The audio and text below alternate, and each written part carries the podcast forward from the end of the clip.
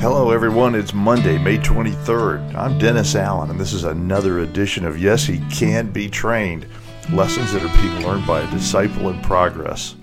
Let's talk about discipleship and the subject of what is ultimately important.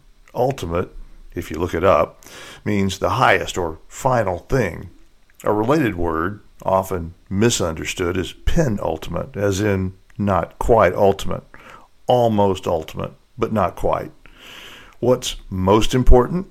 Family, friends, favorite music, favorite sports teams, career dreams, vacations, world issues. Those are all typical answers when ultimate becomes the topic. Philosophers, theologians, and scientists will tell you the ultimate thing is coming to grips with what's truth, not a lowercase t, true, but the final reality of truth that owns what is and is not real as in what is really real and what really causes all other things to be. Family and friends are important, but they're penultimates, almost, but not quite the pinnacle of importance. My big learning this week is how I've lost perspective on the reality that for most people, the idea of truth, God, and meaning, well, they're simply not important. Some people, of course, have to face difficult life circumstances, like a medical crisis or illnesses or just trying to survive one day at a time. Let's respectfully allow those people some space to get through their difficult times. But the rest of us, for most people in the Western world, the notion of ultimate truth is untried and uninteresting. Why does that matter? Well, if you're trying to describe or discuss something that's not interesting and not important to people, you're not going to get very far. Compound that with the possibility that someone may strongly disagree with your assertions, your assumptions. In that case, you're just noise to them. I need to remember that.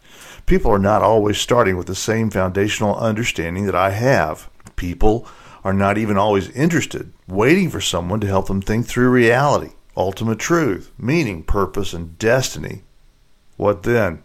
Do we walk away?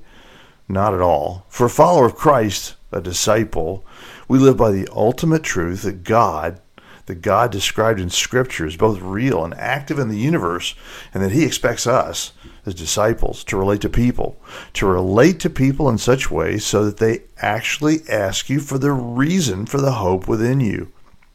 That's the astounding novelty of Christianity to be people who enjoy people so much we actually want to have deeper relationships with neighbors, friends, co-workers, just as they are, doubts and all.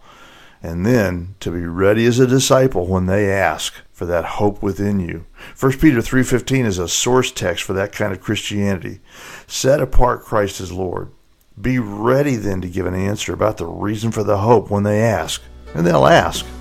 That's what disciples do. Would you please follow us on Facebook and Instagram? We're listed there as the Disciple Dilemma. Would you subscribe to our channel on YouTube?